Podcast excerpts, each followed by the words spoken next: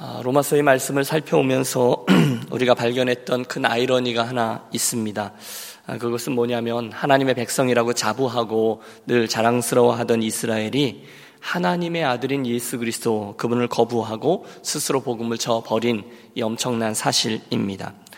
다른 이로서는 구원을 얻을 수 없나니 천하 인간에게 구원을 얻을 만한 다른 이름을 주신 일이 없습니다. 내가 곧 길이요 진리요 생명이니 나로 말미암지 않고는 아버지께로 갈 자가 없느니라. 분명히 주님께서 당신만이 그분이요, 당신만이 구원의 길은 일이다, 진리다, 생명이다 라고 말씀하셨는데, 하나님의 백성이라고 자부하는 선민 이스라엘이 그분을 거부하고 도리어 멸망으로 향하고 있다는 사실, 여러분은 어떻게 보십니까? 여러분은 이 일을 어떻게 이해하십니까? 이 딜레마 앞에서 자연히 우리는 이 질문을 하지 않을 수 없습니다. 과연 그렇다면 하나님은 이스라엘 백성들을 거, 어, 거절하신 것인가? 버리신 것인가? 하나님의 택한 백성인 이스라엘이 예수를 믿지 않는다. 음, 하나님이 이스라엘을 포기하셨는가? 누구나 그렇게 질문할 것입니다.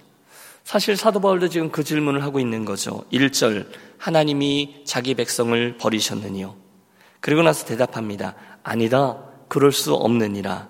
예, 그리고 나서 이어지는 오늘의 본문을 통해서 이스라엘이 하나님으로부터 버림받지 않았다라는 것을 논증하고 있습니다.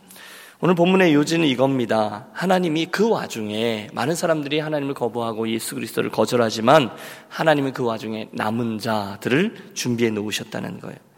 비록 유대인들이 예수를 부인하고 실제로 그들이 멸망을 향해 나아가는 것처럼 보이지만 다 그런 것 같지만 사실은 하나님이 남겨놓으신 남은 자들이 그 신앙을 지키고 하나님은 그들을 준비하셨고 그들을 통해 하나님은 당신의 역사와 섭리를 이루어 가신다는 거예요. 따라해 주세요. 남은 자. 예. 여기 남은 자 사상이 사실은 신구약에 흐르는 하나님의 역사와 섭리를 이해하는 좋은 렌즈가 됩니다. 어, 제가 종종 저희 아버님 말씀을 드렸는데 평안북도 선천 분이세요. 어, 그리고 6.25 전쟁 겪으셨죠? 그리고 한반도의 시련을 온몸으로 감내하신 유명한 거제도의 반공포로 출신이시고요. 이후 실향민으로서 남한에서 평 생을 사는 동안 인생에 있어서 겪을 수 있는 여러 풍파를 다 겪으셨습니다. 어, 그래서였는지 당신은 옛날 당신의 삶에 대해서 별로 많이 언급을 안 하시는 편입니다. 때문에 제가 알게 되는 저희 아버님의 생이라는 것이 단편적인 지식들 몇 가지예요. 뭐 우연히 알게 된 거죠. 예, 예를 들면 당신이 거제도에서 반공포로가 이렇게 탈출할 때 뒤에서 이제 막 총을 쏘고 막 그럴 때 그때 지니고 나온 것은 단 하나 왼쪽 호주머니에 포켓 성경이었다라는 거. 또 어릴 때 배웠던 성경 말씀 중에 귀에 남아 있던 것 중에 하나가 다른 이들을 위해 타자를 위한 삶이죠. 뭐 그런 생각 때문에 고아원에 가서 봉사하시다가 같은 목적으로 그곳에 와서 일하고 계시던 어머님을 만나셨다는 것. 또 한 번은 신학교 가겠다고 40대인지 50대인지 어, 저도 그때가 기억이 나요. 신학교 가시겠다고 결심하고 이제 신학교에 등록하러 가시다가 버스에서 만화와 같은 이야기죠. 소매치기를 당하셨어요. 그래서 아, 목회자의 길은 하나님이 원하시는 게 아니야. 그리고 포기하셨다는 등등의 이야기가 그런 이야기들이에요. 그때 우리 아버지가 목사가 됐으면 좀 다른 이야기가 좀 펼쳐지지 않았을까 그런 생각도 해봅니다. 그런데 그 아버님께서 그러니까 저희가 저희 아버님에 대해서 가지고 있는 어떤 이미지가 있어요. 그런데 하나밖에 없는 저에게 아주 강직한 모습으로 이런 인생을 아들인 내가 살았으면 좋겠다고 해주신 이야기가 잊혀지질 않습니다. 두 가지인데요. 첫째는 어, 성경에 나오는 신앙의 산, 산성이죠. 시온산을 오르라 이런 말씀이셨습니다. 인생을 들여서 구도자로서 믿음을 포기하지 말고 끝까지 그 길을 가라는 거예요. 그리고 두 번째는 뭐냐면 이 세상을 살아갈 때 하나님 앞에서 그루터기로 살아라 이런 말씀이었습니다. 물론 그 당시에는 제가 어렸을 때니까 시온산이니 또는 그루터기니 뭐 이런 것들이 구체적으로 뭘 의미하는지 잘 몰랐어요. 그럼에도 불구하고 그 분위기, 아버님이 아주 비장하게 말씀해 주시는 그런 말씀을 통해서 내 인생 결단코 그렇게 살아야지 이렇게 다짐했던 것을 기억합니다. 나중에 신학교 가고 나서야 저는 그뭐 어, 산이 그게 어떤 산인지 또 그 그루터기가 어떤 건지를 이제 알게 된 거죠. 그게 바로 오늘 우리가 생각해 보려고 하는 남은 자 사상이요, 남은 자 신학입니다. 이사에서 6장 13절에 보면 하나님께서 심판을 향해서 그리고 멸망을 향해서 나아가고 있는 이스라엘에게 심판의 메시지를 아주 극렬하게 전하던 이사야가 그 심판이 아무리 힘들어도 그 가운데 여전히 남아있는 하나님의 사랑과 구원의 역사를 이 그루터기라는 말에 담아내고 있습니다. 여러분 잘 아시듯이 그루터기란 잘라져 있는 나무의 밑둥을 말합니다. 우리 사무동 앞에도 있잖아요. 그루터기. 잘려 죽었습니다. 다 말랐어요. 모양도 흉측합니다. 에휴, 죽었구나. 쓸데없구나. 그 나무 밑둥에서 어느 날 거기서부터 자그마한 새순이 솟아오릅니다. 그리고 그것이 점점점 자라나 이전보다 더 굵고 아름다운 나무를 이루어냅니다. 여러분 그 장면을 생각하면서 이 이사의 말씀을 다시 한번 들어보세요. 밤나무, 상수리 나무가 배임을 당하여도 그 그루터기는 남아있는 것 같이 거룩한 씨가 이 땅에 그루터기니라. 아무리 역사가 이렇게 어? 둡게 펼쳐지더라도 아무리 비극적이고 아무리 비관적이라 할지라도 하나님의 섭리는 그 가운데 여전히 당신이 남겨놓으신 그 소수의 남은 자들을 통해서 연연히 흐르며 생명력이 유지되고 있다. 이런 의미일 겁니다. 아무리 겉으로는 다 멸망하는 것 같고 세상 사람들이 다 하나님을 거부하는 것 같지만 하나님은 그 어지러운 세상 중에 꼭 당신만을 의뢰하고 또 신앙의 순수함을 유지하는 보배와 같은 남겨진 이들을 남겨두시고 그들을 통해서 당신의 역사를 이루어 가신다라는 것 이게 남은 자 사상이라는 거예요. 성경을 읽어 내려가다 보면 바로 그것이 하나님이 일하시는 방법이라는 사실을 알 수 있습니다. 생각해 보십시오. 아주 오래 전에 모든 사람이 악을 행하고 그 때문에 하나님의 징벌이 온 우주에 임할 때 하나님은 의인 노아를 남겨두시고 그를 통해서 당신의 섭리를 이어 가셨습니다.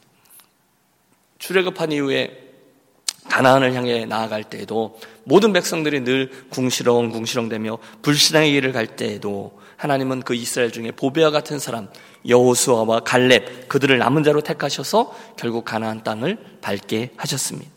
이후에 사사 시대에도 왕정 시대에도 포로기 때에도 초대교회에도 하나님은 당신의 섭리 가운데 계속해서 이 패턴을 반복해 오셨습니다. 아니 중세, 근세, 아니 현대에도 지구촌 곳곳에는 하나님의 이 방식을 여전히 보여주는 남은 사람들이 남아 있습니다. 그리고 그들을 통해서 하나님은 당시 영광을 보내어 주셨죠.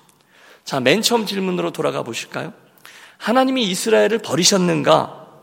사도 바울은 지체 없이 대답합니다. No! 아니라는 거예요. 남은 자가 있다는 거예요.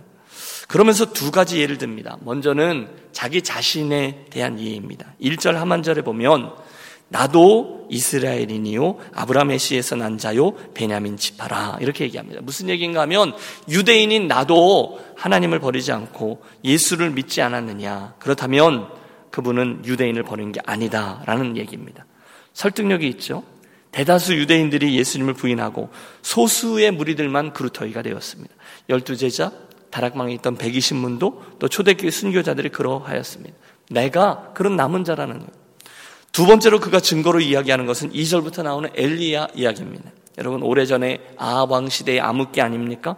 왕을 비롯해서 백성들은 바알과 아세라를 섬겼습니다. 다 떠났습니다. 아니 엘리야조차 모두 다 하나님을 떠났다라고 생각하며 외롭게 갈멜산의 전투에 임했습니다. 여러분 너무너무 멋있죠? 불로서 하나님이 응답하셨습니다. 멋진 승리입니다. 그리고 그 거짓 선지자들을 모두 다 참수합니다. 하지만 이어지는 이야기가 쉽게 이해되지 않아요. 그 이세벨 왕후가 어? 내가 오늘이 지나기 전에 너를 반드시 죽이리라. 그 이야기를 듣고 저가 이 형편을 보고 일어나 엘리야가 도망하다가 지칠 대로 지쳐 로뎀나무 아래 쓰러져 절규합니다. 주여 저희가 주의 선자들을 죽였으며 주의 제자들을 헐어버리고 나만 남았는데 내 목숨도 찾나이다. 하나님 보세요. 나만 남았습니다. 그런데 이제는 나도 죽이려고 합니다. 그때 하나님 이렇게 대답하시잖아요. 괜찮다. 내가 나를 위하여 바알에게 무릎 꿇지 아니한 사람 7천인을 남겨 두었다. 할렐루야. 여러분 이게 하나님의 역사하시는 방법이라는 거죠. 이 모든 예들을 힘입어서 사도 바울이 오늘 5절에서 말합니다. 그런즉 이와 같이 이제도 은혜로 택하심을 받아 남은 자가 있느니라. 모든 유대인들이 하나님을 떠나서 멸망을 향하고 있는 듯 보이지만 사실 그날도 하나님이 남겨놓으신 보배로운 신앙인들이 있었다는 거예요. 동일합니다, 여러분. 오늘날 세상에 많은 사람들이 예수님을 부인하고 거절하고 핍박하고 빈정대고 또 예수를 믿는 사람이라 부르는 사람들도 참 신앙의 길을 이렇게 저버리고 적당히 타협하면서 다 그렇게 사는 것 같지만 오늘날도 참 믿음을 가진 자, 보배와 같은 믿음을 가진 자들은 여전히 남겨져 있다는 겁니다. 하나님이 여전히 그런 사람들을 숨겨 놓으셨어요. 그들을 통해 당신의 역사를 진행해 가셨어요. 여러분, 그 남은 자들이 누구입니까? 오늘 저와 여러분이 유년교 가족들이 그 남은 자가 되어야 되지 않겠습니까? 그 남은 자라는 렌즈를 가지고 우리는 그 당시 이스라엘 사람들을 두 종류로 나눌 수 있습니다. 오늘 본문도 나와요. 그것은 남은 자 그리고 있고 그렇지 못한 자, 즉 나머지입니다. 여러분 따라해 주세요. 남은 자 그리고 다른 분들은 나머지, 나머지. 예? 숫자는 상관없습니다. 분명히 하나님이 보실 때 남은 자들이 있어요. 그리고 나머지도 있어요. 그리고 놀랍게도 중간은 없어요. 여러분 이게 중요합니다. 하나님이 영혼들을 보실 때 둘로 나누시지 셋으로 나누지 않으신다는 거예요. 이 세상의 모든 사람들은 아니 오늘 이곳에 나와 있는 저와 여러분 모두도 하나님이 보실 때는 둘이에요. 하나는 하나님 앞에서 남은 자와 그렇지 못한 나머지라는 거예요. 우리 스스로 그 중간 어디쯤에 양다리를 걸치고 어정쩡하게 살면서 이야 나는 기술 좋아라고 생각하는 이들이 있을 수 있어요. 기가 막힌 요령이라는 거예요. 그러나 여러분 이건 착각입니다. 우리는 둘 중에 하나에 속할 수밖에 없어요. 아, 제가 종종 드는 예화잖아요. 군대에서 통하는 그런 삶의 패턴이 있습니다. 앞서지도 말고 뒤처지지도 말고 늘 중간에 군대 용어죠. 짱 박혀 있어라 이런 말이 있습니다. 티 내지 말라는 거예요. 선착순 10명 그러면 죽어라 뛰잖아요. 다다다다다 달려갔다가 오면 처음 좀 있으면 하나 둘 셋 넷 아홉 열 그래서 10명 딱 선을 끊습니다. 그러면 11번째 온 사람은 얼굴이 사색이 되죠. 아 죽었구나. 그러면 10명은 안도의 한숨을 뛰죠. 니들 또 뛰어! 그러면 뒤에 있는 애들이 또 자자자 뛰어 들어갑니다. 그러면 이제 먼저 와 있던 10명은 안도의 숨을 쉬죠. 야 살았다. 이 걸음이 날 살렸구나. 여러분 진짜로 살았어요? 군대 갔다 오신 분들 뭐라 그럽니까? 어, 니들은 뭐야? 어? 니들이 그래 니네만 살겠다고 먼저 뛰어 니들이 전우야 니들도 뛰어 그러면 또 뜁니다 그러니까 중간에 어정쩡하게 들어온 사람들만 땅바닥 쳐다보고 있는 사람들만 남겨져 있습니다 문제는 그 요령을 그대로 가지고 와서 예수 믿는 우리들에게도 적용한다는 거죠 야 예수 믿는 거 적당히 해야지 너무 깊어지면 골치 아파 이렇게 자랑스럽게 말씀하신 분들이 계십니다 그러나 여러분 아니죠 헛똑똑인 거죠 왜냐하면 아까 말씀드린 것처럼 하나님 앞에서는 두 종류밖에 없다는 거예요. 중간은 없어요. 남은 자 아니면 다른 분들은 뭐예요? 나머지라는 겁니다. 여러분 예수는 그렇게 믿는 게 아니죠. 예수는 어떻게 해서든지 남은 자가 되기 위해서 열심히 믿어야 되는 거죠. 신앙의 길에는 중간이 없어요. 어정쩡하게 티내지 마. 아니요. 남은 자가 되든지 아니면 나머지라는 거예요. 그렇다면 여러분 어떻게 해서든지 저도 여러분도 반드시 남은 자의 자리에 속하여 나 인생 길을 걸어가되 결단코 나머지의 자리에 서서 그냥 묻어가는 일이 없게 되시기를 부탁합니다. 왜냐하면 남은 자, 나머지 자리에 서 있다가는 반드시 봉변을 당하게끔 되어 있어요. 그게 오늘 7절부터 10절에 나오는 말씀입니다. 하나님 앞에서 남은 자가 아니라 나머지의 자리에 살면 결국 이렇게 된다는 거예요. 함께 7절부터 읽어볼까요? 그런즉 어떠하뇨? 이스라엘이 구하는 그것을 얻지 못하고 오직 택하심을 입은 자가 얻었고 그 남은 자들은 완악하여 졌느니라 기록된 바 하나님이 오늘날까지 저희에게 혼미한 심령과 보지 못할 눈과 듣지 못할 귀를 주셨다함과 같으니라 또 다윗이 가로되 저희 밥상이 올무와 덫과 거치는 것과 보응이 되게 하옵시고 너희 눈은 흐려 보지 못하고 저희 등은 항상 굽게 하옵소서 하였느니라 무슨 얘기예요? 남은 자가 아니라 나머지가 되면 이렇게 된다는 거예요. 첫 번째는 특징이 나와요. 완악함입니다. 7절 하반절. 그 남은 자들은 완악하여 졌느니라. 여러분, 신약에 나오는 완악함은 구약의 강팍함이에요. 이것은 하나님의 은혜를 받지 못한 이들의 첫 번째 특징인데요. 굳은 살을 말합니다. 원문이 완악이라는 헬라어 단어의 원뜻이 굳은 살이 밝히다예요. 박히다예요. 여러분 감이 오시죠? 손이나 발에 굳은 살이 박히면요, 나중에 아무리 찔러도 아픔이 느껴지지 않듯이 마음에 완악하여진다는 거예요. 누가? 나머지가 그렇다는 거예요. 어떤 하나님의 말씀을 들어도 찔림이나 감동이 없습니다. 완악함이에요. 여러분, 은혜가 임하면 우리가 제일 먼저 느끼는 게 뭐죠? 내 눈에 눈물이 흐르고, 가슴에 찔림이 있고, 마음속에 어? 이러저러한 느낌표들이 생겨나게 됩니다. 예배드리다가 울컥울컥 감격합니다. 예배자로 나올 때 여러분 선한 욕심을 가지시길 바래요. 하나님 제가 나머지가 되고 싶지 않습니다. 제가 꼭 남은 자가 되어야 하니 주님 이 예배 동안에 나에게 말씀해 주시고 예배 동안에 찬양할 때 나에게 임재해 주시고 완악하지 아니하도록 제 마음을 흔들어 주십시오. 제 마음받을 좋게 해 주십시오. 이 기도가 반드시 필요합니다. 완악하면 안 된다.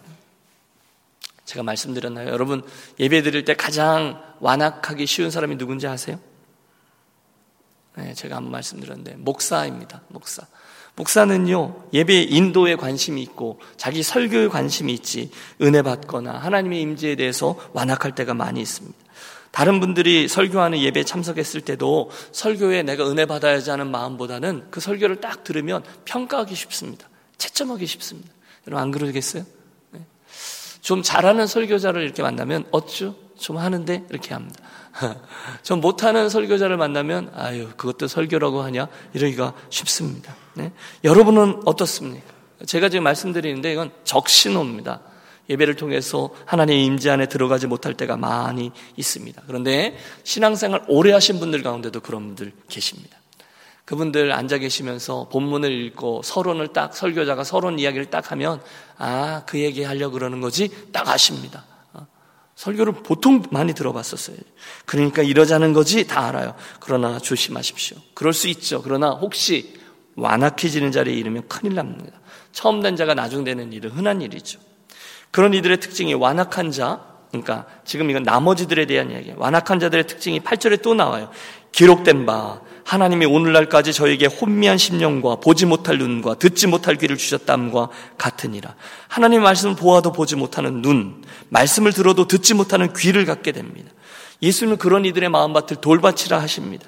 하나님의 말씀을 듣고도 순종하지 않아. 그러니까 적당히 믿으려고 하다 보니까 마음이 다져지고 다져지고 다져지고 굳은 살이 박히고 완악하다가 이제는 하나님의 말씀이 부딪히지도 않아요. 들어가지도 않아요. 듣기는 들어도 소리로는 듣지만 의미를 알 수 못합니다. 보기는 보아도 보지 못합니다. 혼미한 심령. 그래 주님이 그렇게 표현하셨잖아요. 피리를 불어도 이 사람들이 어, 춤추지 않고 곡을 해도 이들이 울지를 않는구나. 비극입니다. 더 무서운 말씀이 나와요. 9절과 10절인데요. 이건 어, 다윗의 시편을 인용한 말씀이거든요. 여러분 다윗이 참 순수한 사람이었잖아요. 그래서 그가 하나님을 향해서 툭하면 눈물을 흘리면서 감사하고 찬양하고 그랬지만 순수하다 보니까 마음속에 화가 나면 막 하나님께 토로하고 자기 원수를 만나면 그들을 저주하면서 막 기도하고 그랬어요. 그런데 그런 저주의 기도 중에 하나입니다. 또 다윗이 가로되 저희의 밥상이 올무와 덫과 거치는 것과 보응이 되게 하옵시고 저희의 눈은 흐려 보지 못하고 저희의 등은 항상 굽게 하옵소서 하였느니라. 이게 무슨 얘기예요? 하나님, 나의 저 원수들을 이렇게 저주해 주세요라고 기도하는 거예요. 뭐라고 기도합니까? 평생 엉뚱한 것만 쫓다가 죽게 해버리세요. 그런 기도. 평생 밥상이나 쫓다가 진짜가 아니라 가짜를 쫓다가 수고하고 수고하다 끝장나게 해주세요라는 기도예요. 남은 자가 아니에요. 나머지들에게 그런 일이 일어나게 해달라는 거예요. 사람이요. 마음이 완악해지고 정신이 혼미해지면 나중에는 분별력이 사라집니다. 엉뚱한 것을 쫓습니다. 눈이 흐려지고 등이 굽습니다. 그때 하나님이 저들을 바라보며 안타까이 말씀하십니다. 너희가 어찌하여 양식 아닌 것을 위하여 은을 달아주며 배부르게 못할 것을 위하여 수고하느냐? 가짜를 쫓다가 끝나는 인생을 보며 안타까우신 아버지 마음이 그것입니다. 그런데 여러분 제가 볼 때 하나님이 주신 저주 중에 가장 큰 저주가 바로 이겁니다. 유기예요. 우리가 로마서 앞부분에도 보셨죠? 그냥 내버려 두는 겁니다.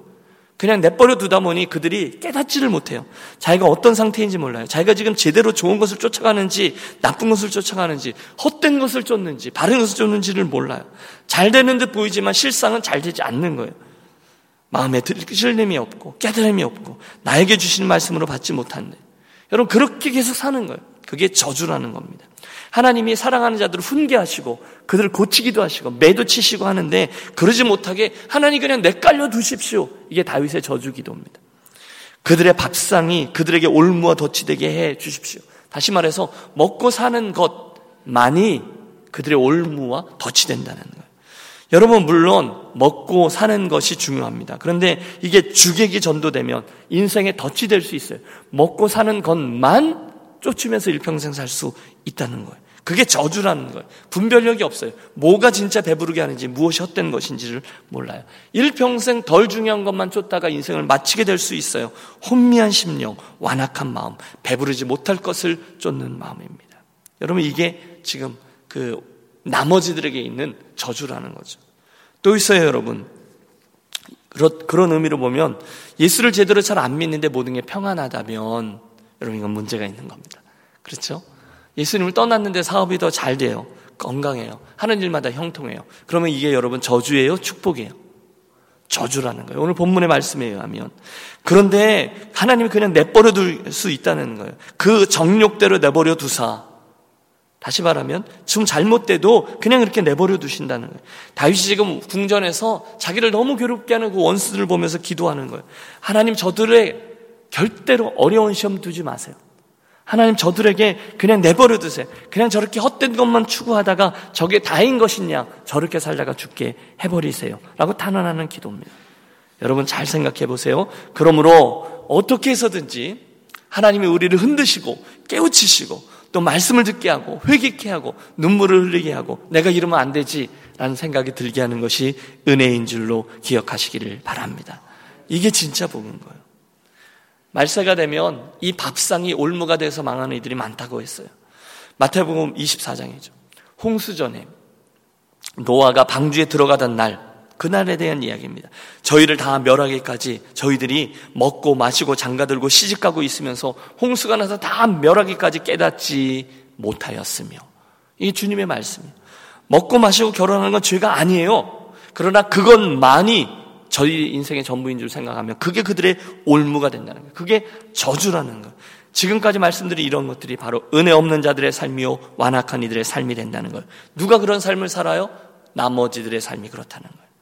같은 성경을 들어도 같이 Bible time을 해도 어떤 이는 그 말씀을 받고 깨닫습니다. 그들은 남은 자예요. 그러나 마음에 굳은 살이 막혀서 아무리 보고 들어도 깨닫지 못하다면 그들은 완악한 자입니다. 그렇다면 이 아침에 저와 여러분 정신을 똑바로 차리고 기도해야 될 제목이 명확해집니다. 반복합니다. 여러분, 깨달음이 있는 것이 은혜인 줄로 믿습니다. 찔리는 것이 은혜인 줄로 믿습니다. 회개할 수 있는 게 하나님 마음을 바로 잡을 수 있는 게 은혜입니다.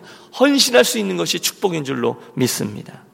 사랑하는 유니온 여러분, 오늘의 말씀이 도전이 되어서 우리 또 한 번 아유 적당히 뭐이 정도로 이렇게 예수 믿으려는 생각을 버리게 되시기를 권합니다. 나머지가 되어 적당히 이 길을 가는 건 성경에 나오지 않아요. 남은 자가 되든지 아니면 나머지가 되든지 둘 중에 하나인 거예요. 나머지가 되면요. 슬금슬금 그렇게 될 수 있어요. 그러면 우리는 정말 큰일 나는 거예요. 마음이 완악해지고 밥상이 올무가 되고 너 거치는 것과 보응이 되고 우리의 눈은 흐려서 보지 못하게 되고 우리들의 등은 항상 굽게 되고 이렇게 된다는 거예요. 그러므로 여러분 이 아침에 우리가 씨름하겠습니다. 내가 완악한 자가 되면 절대로 안 된다. 내가 나머지가 되면 절대로 안 된다. 나는 반드시 남은 자가 되어야 되겠다. 우리 그렇게 기도하시죠. 하나님 제가 꼭 남은 자의 축복을 얻게 하여 주시옵소서. 옛날에 했던 추억의 게임이 기억났습니다. 의자를 놓고 돌다가 신호를 이렇게 쭉 불면 그 자리를 먼저 딱 차지하는 사람이 이기는 게임이죠. 엉덩이부터 들이밀고 어떤 애들은 막 코피 터지고 그러다가 한 개, 두 개 그 의자나 방석을 줄여나가죠. 그러면 한 사람 또 떨어져 나가, 또 한 사람 떨어져 나가. 제일 마지막 의자에 앉는 사람이 그 상을 타게 됩니다. 여러분 같은 게임이 우리 신앙의 장에서 있다라고 생각해 보십시오. 의자나 방석을 하나씩 빼듯이 주님께서 저와 여러분을 놓고 한 가지씩 거른다고 생각해 보십시오. 이들에게 바른 신앙의 고백이 있는가 하고 하나를 골라내십니다. 정말로 내 말대로 순정하며 살려고 애를 쓰는가 골라내십니다. 저에게 헌신과 충성이 있는가 골라내십니다. 겸손함이 있는가 골라내십니다. 힘들지만 그래도 새벽 제단을 함께 지키려고 하는가 걸러내십니다. 사람들을 사랑으로 섬기는가 걸러내십니다. 충성하는가. 이런 식으로 의자 하나하나를 빼낼 때 제일 마지막에 하나님이 생각해 놓으신 boundary 안에 남겨진 이가 몇 명이 되겠습니까? 진심으로 바랍니다. 오늘 저와 여러분이 하나님이 생각해 놓은 남은 자의 자리에 반드시 남게 되시기를 바랍니다. 이게 믿음의 경주이죠. 인내로 깨어 있으므로 선한 욕심으로 대가를 치름으로 우리 함께 남은 자의 자리에 서서 주님의 어, 든든함이 되고 또 주님의 역사에 참여하고 그래서 결국 잘했다 착하고 충성된 종아 주님으로부터 그 칭찬을 듣는 남은 자들이 되어지시기를 주의 이름으로 축원합니다. 기도하겠습니다. 하나님 아버지 이 아침에도 이 소중한 로마서의 말씀을 대하면서 은혜를 나누게 하시니 감사합니다. 이 시간 주신 말씀에 우리 모두의 삶을 비추게 하사 내가 지금 남은 자로 살아가고 있는지 아니면 나머지로 살아가고 있는지 또 한번 돌이키게 해 주시고 내 남겨져 있는 인생 반드시 하나님이 원하시는 남은 자로 신앙의 순수함을 지켜내며 하나님의 뜻대로 살고자 원하는 선한 욕심이 우리에게 모두 다 있게 하여 주시옵소서. 어두운 이 세상에 하나님이 기뻐하시는 믿음의 그루터기들 되도록 우리 모두를 인도하여 주시옵소서. 끝까지 아름다운 신앙인으로 주님의 마음에 합한 그루터기들로 승리케 하옵소서. 우리 주 예수 그리스도 이름으로 기도하옵나이다. 아멘. 아멘. 이 아침 우리들의 기도